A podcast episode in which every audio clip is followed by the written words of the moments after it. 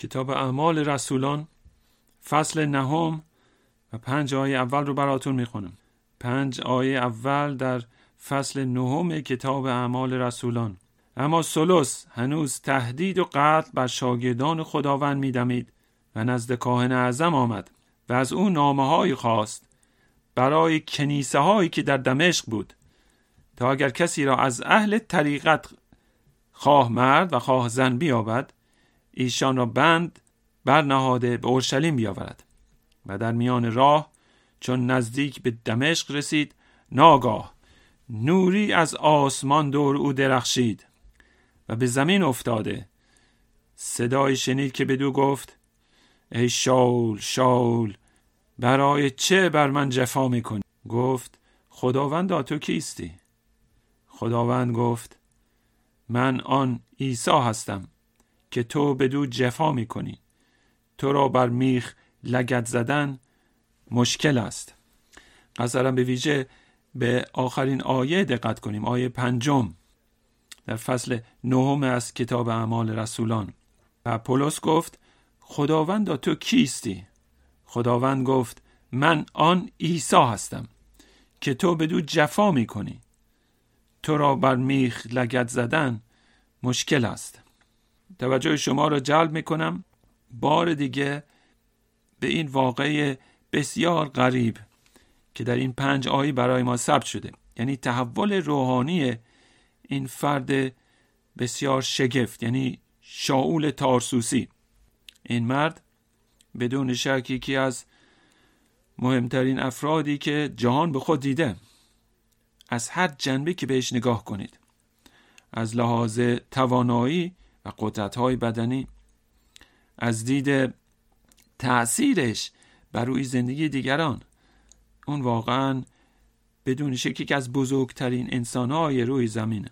همچنان که توضیح میدم ما به اون نگاه می‌کنیم و همچنین به واقعی زندگیش در این نقطه از حیاتش بویژه زیرا همچنان که او خودش هرگز خست نمیشه از گفتنش یکی از درس های بزرگ یا تصویرهای مهمی است یا مثال های مهمی است. از اینکه چه اتفاقی روی میده وقتی که یک فرد مسیحی میشه. این موضوع مورد توجه ماست. ما به اون فرد علاقه مندیم و بگذار اعتراف کنیم که ما شرمی نداریم که این مرد رو بهش احترام می‌گذاریم. هرچند حقیقت داره. من توجه شما رو توجه شما رو جلب می‌کنم به اون. نه صرفا چون مرد مهمی است بلکه وقتی که زندگی او رو مطالعه می‌کنیم در میابیم که ما رو در رو با اصل مهم مسیحیت هستیم. اینکه چه موضوعی ما رو مسیحی می‌کنه. بذارید برای شما توضیح بدم. به این مرد نظر کنید. آنچه که در مورد این فرد جلب توجه می‌کنه این تغییر عظیمی که در زندگیش روی داد. در اینجا به ما گفته شده در ابتدای فصل نو مردی که تهدید و قتل بر شاگردان خداوند میدمید. پر از خشمه پر از نفرته کسی که یک نقشه ای داره می‌خواد بره مسیحیان رو دستگیر کنه به اونا آزار برسونه به زندان بیاندازه و احتمالا به قتل برسونه. بدون شک مرد افسرده ایه. مرد ناراحتیه. با خودش می جنگه با کل دنیا در جنگ. این تصویری هست از او. از مردی که کاملا دلش پرجوش و خروشه. اما وقتی که نام پولس رو می‌خونید در عهد جدید ما به چنین مردی فکر نمی کنیم هر وقت که راجع به پل فکر می‌کنیم و نام پولس رو میشنویم ما به کسی فکر می‌کنیم که توانای اون نامه های عالی رو بنویسه. در عنوان مثال فصل هشتم رساله رومیان. ما به کسی فکر می‌کنیم که دور و برش پر از مشکلات و سختی است و میگه من روز به روز مثل گوسفند به سلاخونه میرم. کسی رو که زدن و کتک زدن و سنگسار کردن و بارها رو به مرگ افتاده اما علا رقم اونا میگه ما می‌دونیم که همه چیز برای خیریت کسانی است که خدا رو دوست دارن. مردی که با مرگ روبرو شد با زندان. اما میگه من مجاب شدم که هیچ چیز نه حیات نه مرگ نه فرشتگان نه قدرت های حاضر و نه پستی و نه بلندی و هیچ چیز قادر نیست ما را از محبت خدای زنده و حقیقی که در عیسی مسیح جدا سازه. ما وقتی که به پولس فکر می‌کنیم به چنین فردی فکر می‌کنیم. و چه تغییری عظیمی در او روی داده. مردی که پر از ناراحتی پر از خشم و نفرت بدل میشه به کسی که به آسایش و آرامشی می‌رسه که فرای درکه مردی که مشکلات و سختی های زندگی رو باشون روبرو میشه و در سختترین شرایط به اونا نگاه می‌کنه و میگه در همه این چیزها ما بیش از پیروزمندانیم در او که ما را محبت نمود. دوستان عزیز من توجه شما رو جلب می‌کنم به این مرد چه اتفاقی افتاد در راه دمشق؟ زیرا چیزی که به ما توضیح میده که چگونه شاول تارسوسی بدل شد به پولس رسول. چرا اون مرد از اون وضعیت افتاد به وضعیت دوم؟ چگونه اون مردی که ناراحت بود اندوهبار بود و خشمگین بود بدل میشه به فردی که پر از شادی و محبت و لطف که مثل او در این دنیا وجود نداره. توجه ما رو شما رو به این موضوع جلب می‌کنم. زیرا همچنان که او به شما میگه و هرگز خسته نمیشه از گفتنش. در نتیجه این اتفاقی که براش روی افتاد وقتی که از اورشلیم داره به دمشق میره که او بدل میشه به این خلقت تازه. به این فرد جدید این فرد عالی که ما مسیحیان به او احترام می‌گذاریم و او رو یکی از رسولان راستین خداوند می‌دونیم. تغییری که روی داد بسیار بزرگ بود. و برای ما آنچه که مهم اینه که چه چیزی باعث شد؟ آیا می‌تونه برای من روی بده؟ بله پاسخ اینه. امکان داره. اگر امکان نداشت من موعظه نمی‌کردم. اگر امکان نداشت من توجه شما رو به اون جلب نمی‌کردم. چون ایمان مسیحی چون انجیل خداوند در این جهان ارائه شده تا به شما بگه اتفاقی که برای سلوس افتاد برای شما نیز روی میده. به این علتی که ما اون رو وضع می‌کنیم. البته ما در جهانی زندگی می‌کنیم که پر از مشکلاته. دنیایی که پر از جنگه. خونریزیه و آدمکشیه و تروره و خودخواهیه و حسده و تهدیده و آدمکشیه. همه اتفاقایی که در زندگی سلوس بود قبل از اینکه اتفاق براش روی بده. ما در چنین جهانی زندگی می‌کنیم. مشکلات و سختی ها در همه جا هست. دوستان من یقین دارم اگر شما مشکلاتی در زندگیتون نبود نیازی به کلیسا نداشتید. نیازی نداشتید این موضع رو گوش بدید. چون مشکلات هست چون ما می‌دونیم مشکلات در دنیا هست ما شروع می‌کنیم فکر کردن به این چیزها مشکلات خارج از ماست و خداوند می‌دونه مشکلاتی در درون ما هم هست که مرتب تهدید و قتل در درون هست و اون و اون رو ناراحت کرده. یک ضدیتی در وجودش هست. نفرتی در سالوس بود در من و شما هم هست. من نمی‌خوام وقت شما رو تلف کنم و بگم که اوضاع فرق می‌کنه. اگر میگید چنین نیست دوستان من به شما اعتقاد ندارم. فکر نمی کنم حقیقت رو بگید. و کسانی که شما رو می‌شناسن اعتراف می‌کنن که چنینه. این روحیه تقیان و ضدیت و نفرت و خشونت در همه جاست در همه ای ماست در دل منه در دل شماست. و علاوه بر اون ما به راه خطا میریم.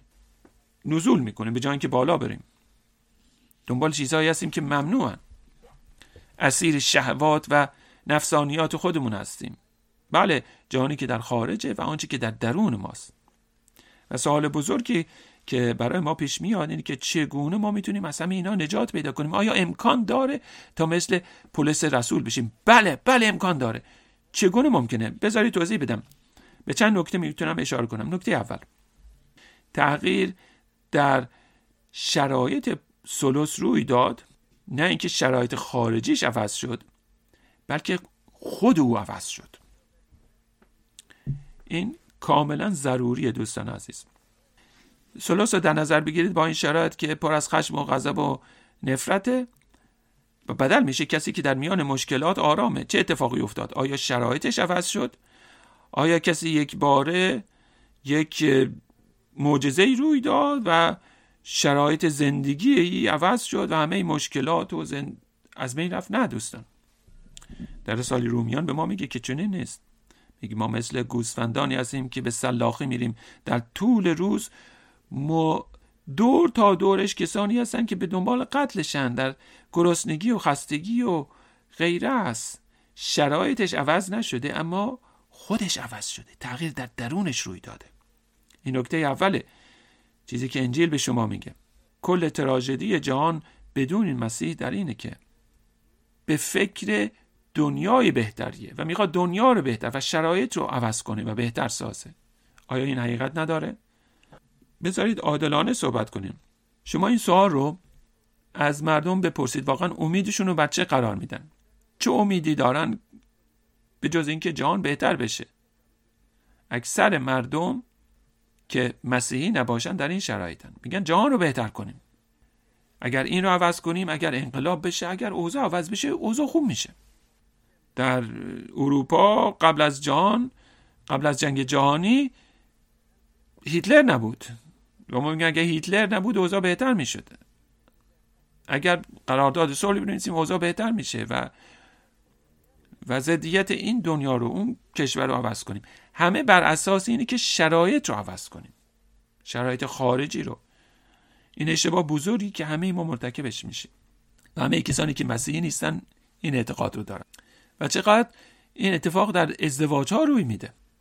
بله توی زندگی اشتباهی پیش میاد و اون زن یا شوهر میگه اگر من می‌تونم از این ازدواج بیرون بیام و یه شانس دیگه ای داشته باشم. وقتی که طلاق می‌گیرن آیا بهتر میشه؟ نه ببینید تمایل در اینه که مشکل کاملا در شرایط خارجی ماست در دنیاست و باید اونا رو عوض کنیم باید اونا رو از میان برداریم. نه دوستان انجیل چنین نمیگه. انجیل هیچ امیدی راجع به تغییر شرایط به ما نمیده. انجیل مشکل رو حل می‌کنه با اون تغییری که در درون ما ایجاد می‌کنه نه در بیرون ما و در جامعه. مشکل دیگه در بین افراد تحصیل کرده این هست. شما فرد تحصیل کرده ای هستید. وقتی که فکر می‌کنید می‌تونید این جهان رو به یک جای کاملی بدل سازید. دنیایی که درش جنگ و خشونت و دزدی نباشه. و چی میگن؟ میگن زندگی مثل این میمونه. باید برای خودت یک فلسفه بسازی که به تو توانایی بدی که زندگی کنیم یک فلسفه ای بساز که از تو حمایت کنه. در برابر همین خطاهایی که در جهان هست و یا بخت و اقبال بد. اونها مثال یک فلسفه میگه زندگی مهم نیست که چی هست باید وارد اون زندگی شجاعت تو بی یعنی سعی نکنی جهان رو عوض کنی و تغییر بدی. آنچه که نشون میده تو شاد هستی بلکه خودت. زندگی مهم نیست بلکه شجاعت تو که به این زندگی میاری مهمه. و این فلسفه بسیار رایجه. اینکه شجاع باشیم. اینکه بیخیال باشیم و چقدر این پیام دور از پیام انجیله. این چیزی نیست که پولس داشت. اون نگفت بیخیال باشیم. او گفت ما بیش از پیروزمندانیم. در او یک شادی مثبته پس یک تغییر بسیار مثبتی در او روی داده. او غلبه کرده بر مشکلاتی که در بیرونش هست. نکته که میگم در نتیجه این اتفاقی که براش روی داد در راه دمشق او قادر به چنین زندگی شد. پیام مسیحیت این هست. می‌تونه کاری انجام بده که هرچند در شرایط زندگی من دقیقا همونی است که میمونه ما عوض میشیم ما اونا رو متفاوت می‌بینیم و قبل از اون پر از مصیبت و اندوه بودیم بعد از اون پر از شادی و آرامش میشیم. آرامش در این دنیای پر از گناه. بلی دوستان خون خداوند ما عیسی مسیح در درون ما اون صلح رو میاره. پس شرایط زندگی ما عوض نمیشه تغییر در درون ماست. حالا بگذارید ببینیم این اتفاق چگونه روی میده. ما در این واقع می‌بینیم در زندگی سولوس. پولس توی راه به سمت دمشق میره تهدید و قتل در ذهنشه و یک بار نوری از آسمان دور او میدرخشه و صدایی به او میگه ای شاول شاول برای چه بر من جفا می‌کنی؟ و اون برای اولین بار واقعا وضعیت خودش رو می‌بینه. که داره چه می‌کنه و مجاب شد از گناه و احساس شرم می‌کنه. اما این ابتداشه دوستان دقت کنید جنبه بد چه هست؟ جنبه مثبت اون چه هست؟ در آیه پنج هست. چه اتفاقی افتاد؟ این تجربه غریبی است که او داره. این تجربه غریب چه هست؟ بار دیگه باید به توجه شما رو جلب کنم. بسیار مراقب باشید. اون صرفا یک تجربه نداشت. درسته تجربه غریبی بود. غریب ترین تجربه که شما می‌تونید داشته باشید. اما صرفا یک تجربه نبود. سولوس بدل نشد به یک رسول به خاطر این تجربهش دوستان شما توی زندگی ممکنه تجارب زیادی داشته باشید. من بیادارم یک بار کتابی رو می‌خواستم و اینا خاطراتشون می‌گفتن که چه اتفاقی افتاد و کل زندگیشون عوض شد. و اینا تجاربی بود که بسیار غریب بود. از این تجارب در زندگی زیاد روی میده. اما ما اکنون راجع به یک تجربه وعظ نمی کنیم روانشناسی ممکنه به شما چنین صحبتهایی رو بکنه. مردم از تجارب عجیب و غریبی صحبت می‌کنن و اتفاقی که برایشون روی داد و بعد از اون زندگیشون عوض شد. آنچه که در این آیه بهش تاکید شده در فصل پنج در فصل نوع اعمال رسولان پولس رسول تجربه غریبی داشت اما تجر... تجربه او نتیجه این بود که یک حقیقت رو درک کرد. یک حقیقت رو دریافت. مطلبی که باید برش تاکید کنم. مطلبی که بسیار اساسی و ابتداییه. مسیحیت صرفا یک تجربه نیست. مسیحیت صرفا این نیست که شما یه سری اطلاعات رو درک کنید. مسیحیت کاملا بر اساس یک واقعه حقیقی و تاریخیه. ما به واقعه جنگ جهانی فکر می‌کنیم. در روزی که جنگ شروع شد در 1914 چه اتفاقی افتاد و جنگ بزرگی شروع شد و اینا وقایع تاریخی هست. وقایعی که ثبت شده و اینا تئوری نیست اینا تجربه نیست اینا حقایق. وقایعی که روی داده. و می در کتاب تاریخ نوشتن تاریخش نوشته شده روزش نوشته شده. حقیقت تاریخی. مسیحیت نیز یک حقیقت تاریخی است. دقیقا مثل واقعی جنگ. مثل واقعی که روی داده. من به شما نمیگم که می‌تونید تجربه داشته باشید. من به شما میگم که صرفا می‌تونید که تعالیم رو یاد بگیرید. من به شما میگم خبر نیکی است و حقایقی به شما برسونم. و این حقیقت این هست. بزرگترین حقیقت تاریخ حقیقت وجود خداوند عیسی مسیحه حقیقتی که پولس نمی‌دونست و در راه دمشق با اون آشنا شد و اون رو رو در رو دید. و وقتی که این حقیقت ساده رو درک کرد که او رو عوض ساخت. و او رو که سالوس بود بدل ساخت به پولس رسول. این مطلبی که ما باید اون رو درک کنیم. اگر من و شما مثل این مرد بودیم و بخوایم عوض بشیم تنها از یک راه ممکنه وقتی که همون حقیقت رو درک کنیم. حقیقتی که پولس در راه دمشق درک کرد. او در این زمین هیچ نقشی نداشت. او داشت می‌رفت و یک باره نوری درخشید و او خداوند عیسی مسیح رو دید. او نظر کرد به اون نور. و پسر خدای زنده رو که صعود کرده دید. من و شما چنین تجربه ای نخواهیم داشت. نیازی هم بهش نداریم. این تجربه به این مرد داده شده تا او بتونه این واقعه رو بگه و وضع کنه تا به اون شاهد باشه به رستاخیز مسیح و به عنوان یکی از شاهدین و رسولین آن مسیح این حقیقت رو تعریف کنه. او به دنیا میره راجع به تجربهش نمیگه بلکه راجع به حقیقت میگه. اون حقیقت تاریخی که روی داده و ثبت شده و او شاهدش بود. دوستان عزیز این حقیقت چه هست؟ امیدوارم این رو به شکل ساده ای بیان کنم.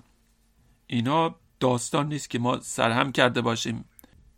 آنچه که وضع می‌کنیم افسانه نیست و کلیسا جل نکرده.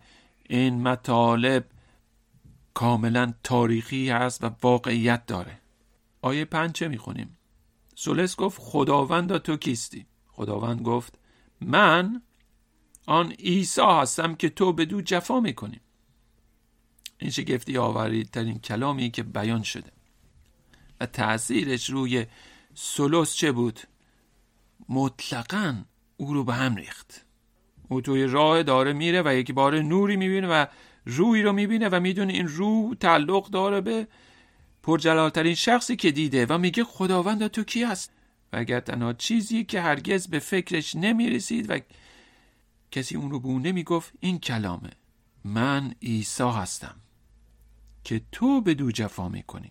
سولوس و هر یهودی راجع به عیسی می‌دونست. هر کس که در اورشلیم و یا فلسطین بود می‌دونست که عیسی که هست یک نجاره. این مردی که معجزه می‌کرد و در سی سالگی شروع کرد موعظه کردن و به مدرسه نرفت و شریعت رو از همه بهتر می‌دونست و همه درس می‌داد و معجزاتی انجام می‌داد و همه او رو میشناختن. عیسی ناصری اون نجار. و سالوس راجب او شنیده و دیگر فریسیان و مثل اونا نفرت داشت و فکر کرد یک کافره و کسی که باید نابود بشه به قتل برسه و داره میره تا پیروانش رو نابود کنه. بین علتی که توی راه دمشقه و بعد این روی نورانی رو می‌بینه و میگه خداوند تو کی هستی؟ تو کی هستی؟ و بعد این فریاد به اون می‌رسه گویی. میگه من آن عیسی هستم. و تاثیر این حقیقت چه هست؟ وقتی که درک می‌کنه. معناش هست؟ این بیان متعالی هست. از تجسم خدای زنده و حقیقی.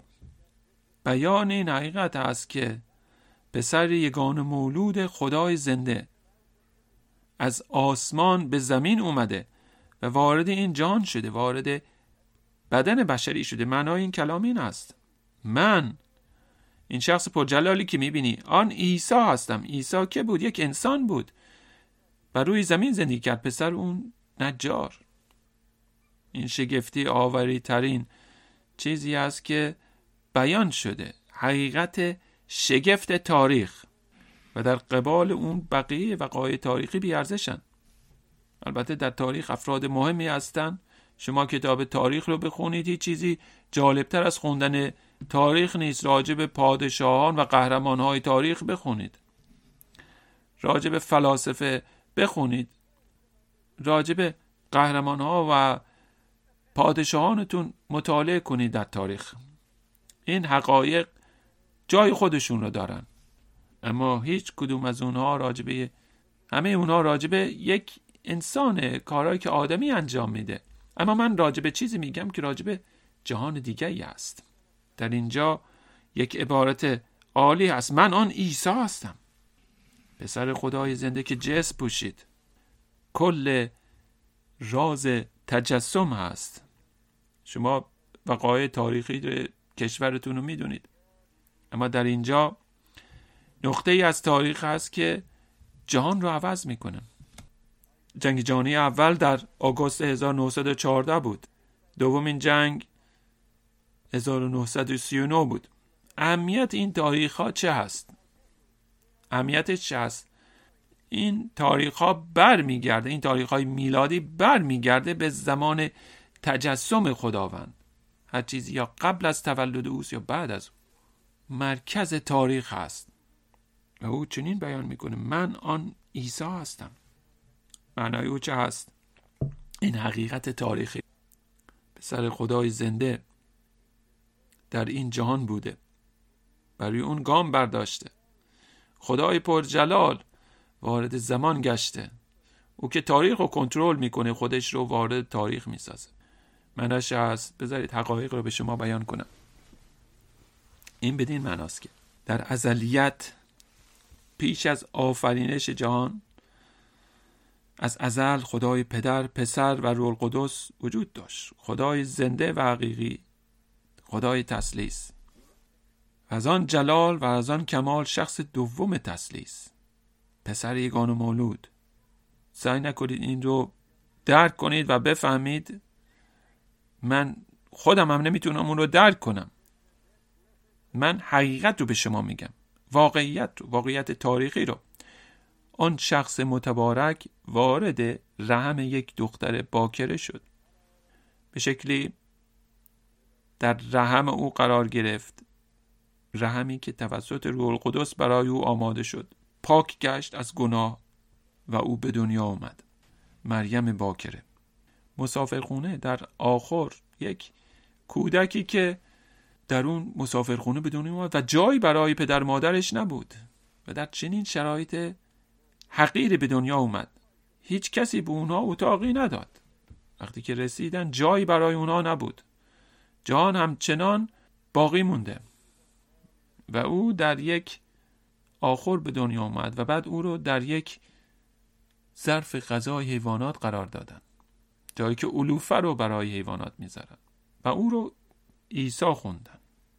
عیسی چه کسی است؟ این طفل. او خدای جلاله. و به او میگه من آن هستم. خدای ازلی خدای زنده و حقیقی اکنون در اون قنداق قرار گرفته. به جهان اومده. و اگر تاریخ رو دنبال کنید در ناصریه بزرگ میشه.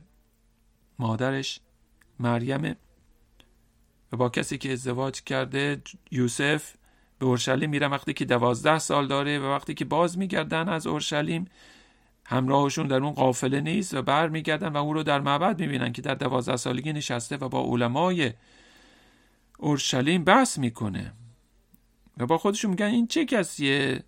این حکمت رو از کجا گرفته. او کیست؟ من. آن عیسی هستم. او که خود رو بر موسی آشکار ساخت. در میان آن بوته سوزان.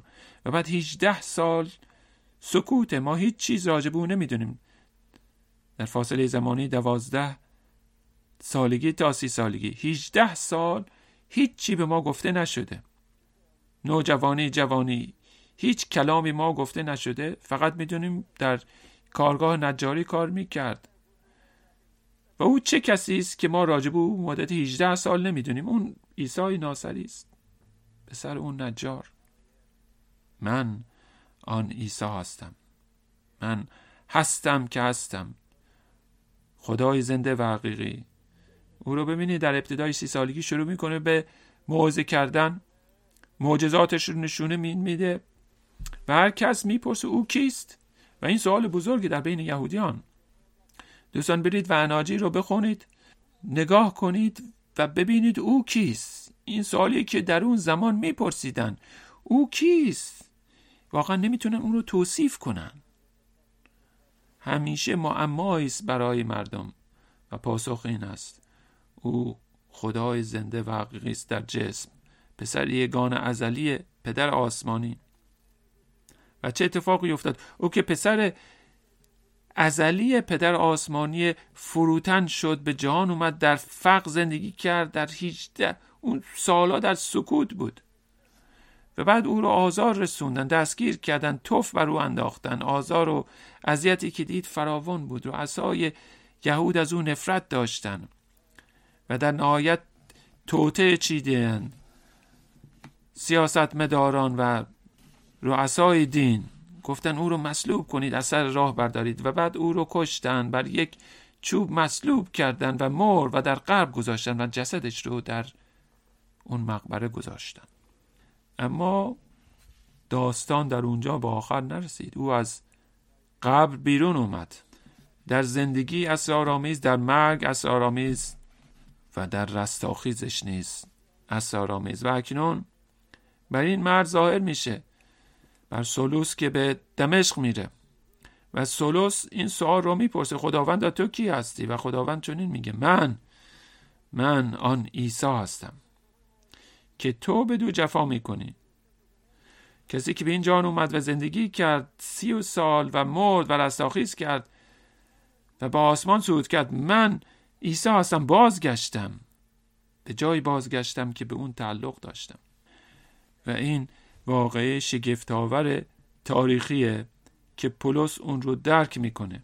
کسی که داره میره و تهدید و قتل او رو پر کرده. سال بعد این است اگر او ایساس به چه علت به این جان اومد؟ چه کاری انجام می‌داد؟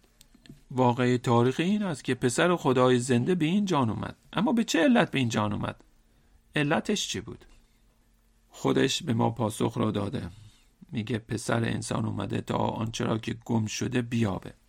پسر انسان نیومد تا براش خدمت کنه بلکه اومد تا خدمت کنه و زندگیش رو بده به عنوان یک فدیه برای نجات بسیاری. اینا به چه معناست؟ بذارید ترجمه کنم براتون. خدای جلال شخص دوم تسلیس مقدس به جان اومد و همه این کارها رو انجام داد به یک علت فقط به یک علت. و اون علت این بود که آدمی در گناهه. به خاطر وضعیت شما به خاطر وضعیت من. به خاطر وضعیت کل انسان ها وضعیت چه هست؟ خداوند جان را آفرید و جان کامل بود و آدمی قرار بود از بهش لذت ببره اما متاسفانه او به وسوسه شیطان گوش کرد تقیان کرد و اراده خودش رو به کار برد و خود رو به جای خدا قرار داد و سقوط کرد و مصیبت و مرگ رو بر سر خودش آورد و بر نسل بعدی. و پولس در رساله رومیان میگه او نه تنها مصیبت رو بر سر خودش آورد بلکه بر سر مخلوقات. آدمی با گناهش کل آفرینش رو زیر لعنت آورد. پر از جنگ و خشونت و بلا شد. این وضعیت آدمیه. این مصیبت آدمیه. به عبارت دیگه آدمی به این شکل زیرا آدمی سعی می‌کنه مستقل از خدای زنده زندگی کنه. این کار رو آدم اول انجام داد و بقیه از او پیروی می‌کنن و این وضعیت دنیاست. دنیایی که دیگه تحت برکت خداوند نیست به حال خودش رها شده به گناهش و مشکلات خودش رها شده. یک جهنم شده. به چه علت مسیح به جان اومد؟ به این علت. بله به این علت که آدمی نه تنها خودش رو به این وضعیت در آورده اما هر چقدر که سعی کنه هرگز نمی‌تونه خودش رو از این شرایط بیرون بیاره. آدمی سعی می‌کنه خودش رو از این مصیبت بیرون بیاره از اون لحظه که سقوط کرد. عهد, عهد قدیم رو بخونید در اونجا می‌بینید. فلاسفه رو بخونید خواهید دید. ادیان دیگر رو بخونید خواهید دید. آدمی سعی می‌کنه خودش رو از این مصیبت از این بدبختی بیرون بیاره اما نمی‌تونه. با همه اندیشهش با همه تواناییش با همه ذکاوتش کل جهان داره تلاش می‌کنه تا خودش از این وضعیت بیرون بیاره اما کاملا سقوط کرده و نمی‌تونه و نخواهد تونست. مصیبت بزرگیه. و پسر خدای زنده به این جان اومد به اون علت. چون آدمی نمی‌تونه اوضاع رو عوض کنه. اگر آدمی می‌تونست خودش رو نجات بده چه ضرورتی داشت تا پسر خدای زنده به جان بیاد؟ اگر آدمی می‌تونست این مشکل رو حل کنه چرا خداوند پسر خودش رو به جان فرستاد؟ و چرا اجازه داد بر صلیب بشه؟ پاسخ واضحه دوستان.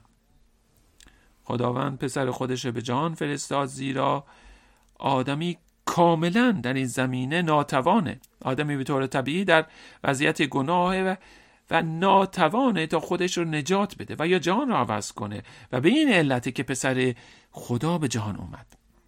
و اون کاری رو انجام داد که برای نجات ضروریه. و این شگفتی مسیحیت هست و این جلال انجیل هست که خدای زنده که علیش ما گناه کردیم و تقیان کردیم بر ما رحم کرد به دلش به حال ما سوخت و پسر یگان مولودش رو به جهان فرستاد تا این جهان رو نجات بده و پسر به جهان اومد و قالب بشری گرفت. خودش رو مثل یکی از ما انسان ها ساخت و به جای ما رنج کشید شرم رو تحمل کرد زدیت رو تحمل کرد. همه جهان علیه او بود اما اون کار رو انجام داد و رفت تا اون یاغیان رو نجات بده. این پیام انجیل هست. سولس تارسوسی اینا رو می‌دونست راجب معجزاتش و تعالیمش می‌دونست راجب مرگش می‌دونست راجب رستاخیزش می‌دونست اما اعتقاد نداشت باور نداشت. اما این حقیقتی است که اکنون باش روبرو میشه. معنای اون چه هست؟ من آن عیسی هستم. خدای جلال به این جان اومدم تجسم یافتم و اکنون به آسمان بازگشتم. و اون هدفی رو که براش به این جان اومدم به کمال رسوندم. وقتی که سولوس می‌پرسه خداوندا تو کیستی؟ میگه من آن عیسی هستم پسر نجار. اون که واعظ بود. او که معجزات رو انجام می‌داد. او که بر صلیب شد و در قبر گذاشتن. آیا تو اون عیسی هستی؟ بله من عیسی هستم. و پس تو باید از مردگان رستاخیز کرده باشی. و پاسخ اینه بله. اکنون از آسمان با تو صحبت می‌کنم. من عیسی هستم. به چه معناست؟ معناش اینه. نه فقط رستاخیز او یک حقیقت تاریخی است بلکه ثابت می‌کنه که خداوند از کاری که مسیح انجام داد وقتی که بر روی زمین بود کاملا راضی است مسیح اومد تا گناهکاران رو نجات بده. برای اینکه آدمی نجات بیابه باید از شریعت خداوند کاملا اطاعت کنه شریعت رو حفظ کنه. هیچ انسانی این کار رو انجام نداده.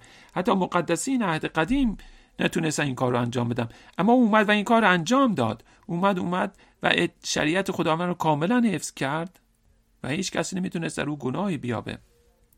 او شریعت خداوند رو کاملا اطاعت کرد. هر لحاظی شریعت رو حفظ کرد. اما چیز دیگه ضروری بود. در نتیجه گناه ما ما در وضعیت گناهکار قرار داریم. و این گناه باید مجازات بشه. اما مجازات گناه چیه؟ مرگ و دور شدن از حضور خدای زنده. و ما به خاطر گناهان محکوم به ابدیت هستیم در جهنم. اما اگر او بخواد مرا نجات بده باید جهنم مرا تحمل کنه. عذاب مرا تحمل کنه. و او این کار انجام داد. او جای مرا بر روی صلیب گرفت گناهان مرا بر خود گرفت و مجازات شد و مرگ مرا تجربه کرد. و کار دیگه هم انجام داد که من باید انجام بدم. او شیطان را هم غلبه کرد برش هرچند که وسوسه شد مثل همه ما اما بدون گناه بود. و وقتی که به سالوس در راه دمشق میگه من آن عیسی هستم در واقع داره به او چنین میگه. شیطان شکست خورده بر او غلبه کردم. مرگ شکست خورده بر او غلبه کردم. قبر شکست خورده بر آن غلبه کردم. او وارد قبر شده از اون سو بیرون اومده و زنجیرهای مرگ رو پاره کرده. اسیران رو به اسارت برده بر همه غلبه کرده. من در جلال عیسی هستم. همه دشمنان آدمی رو نابود کردم. شیطان و قبر و مرگ رو از نابود کردم و شریعت خدای زنده رو کاملا اطاعت کردم. و اکنون در دست راست پدر آسمانی هستم و اون جلالی رو که از قرب داشتم دوباره به خود گرفتم. این کلامی که به سلوس میگه و همه در این جمله خلاص شده من آن عیسی هستم.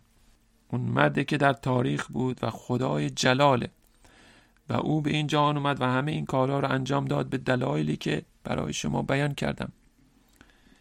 و نتیجه این چه هست؟ شاول با اون ذهن عمیقی که داره بلافاصله اینو درک می‌کنه. اگر تو عیسی هستی و من اعتقاد دارم تنها یک نتیجه میشه گرفت. تو نجات دهنده گناهکاران هستی و جدای, جدای از تو رستگاری نیست. و در آیه بعد میگه خداوند چه می‌خوای که من بکنم؟ و به ضرورت شروع می‌کنه به موعظه کردن. این حقایق وقایع تاریخی مکتوبه و آنچه که به ما بیان می‌کنه این هست.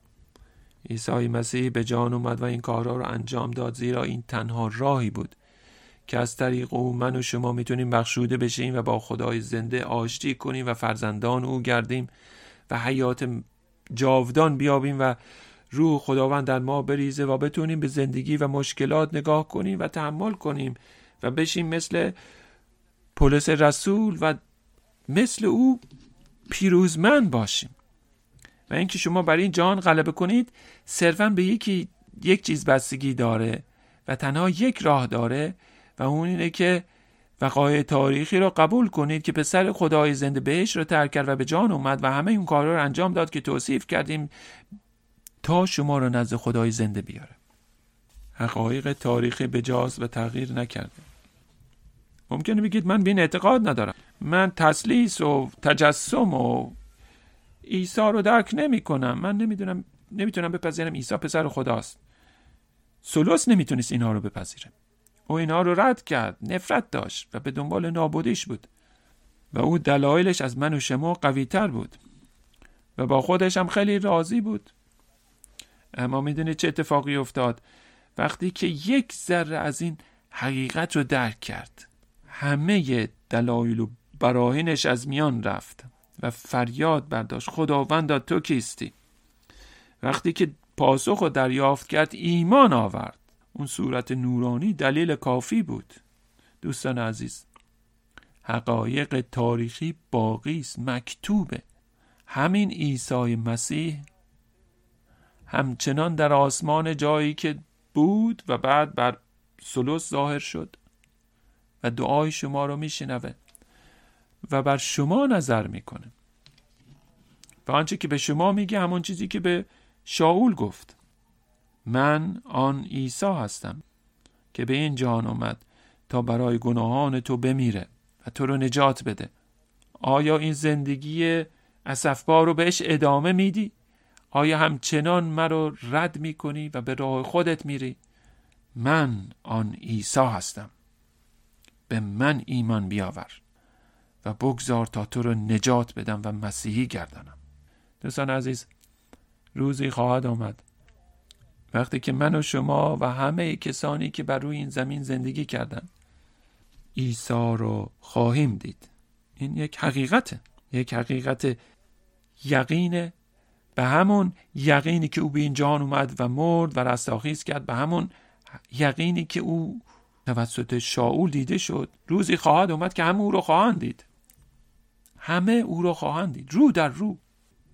و کسانی که بوی ایمان دارند شاد خواهند بود. زیرا در اون زمان او رو برای اولین بار چنان که باید خواهند دید و شاد خواهند بود.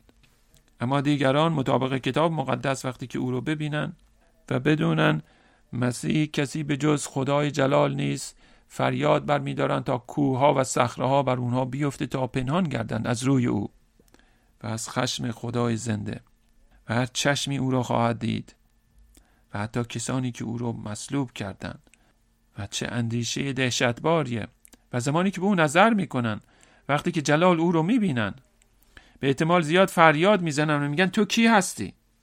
و پاسخ خواهد آمد پاسخ حراس آوری من آن عیسی هستم پسر خدای زنده. ای دوستان عزیز آیا دعوت او رو میشنوید؟ با محبت شما رو دعوت می‌کنه و میگه من آن عیسی هستم که برای گناهان تو مردم تا تو حیات داشته باشی.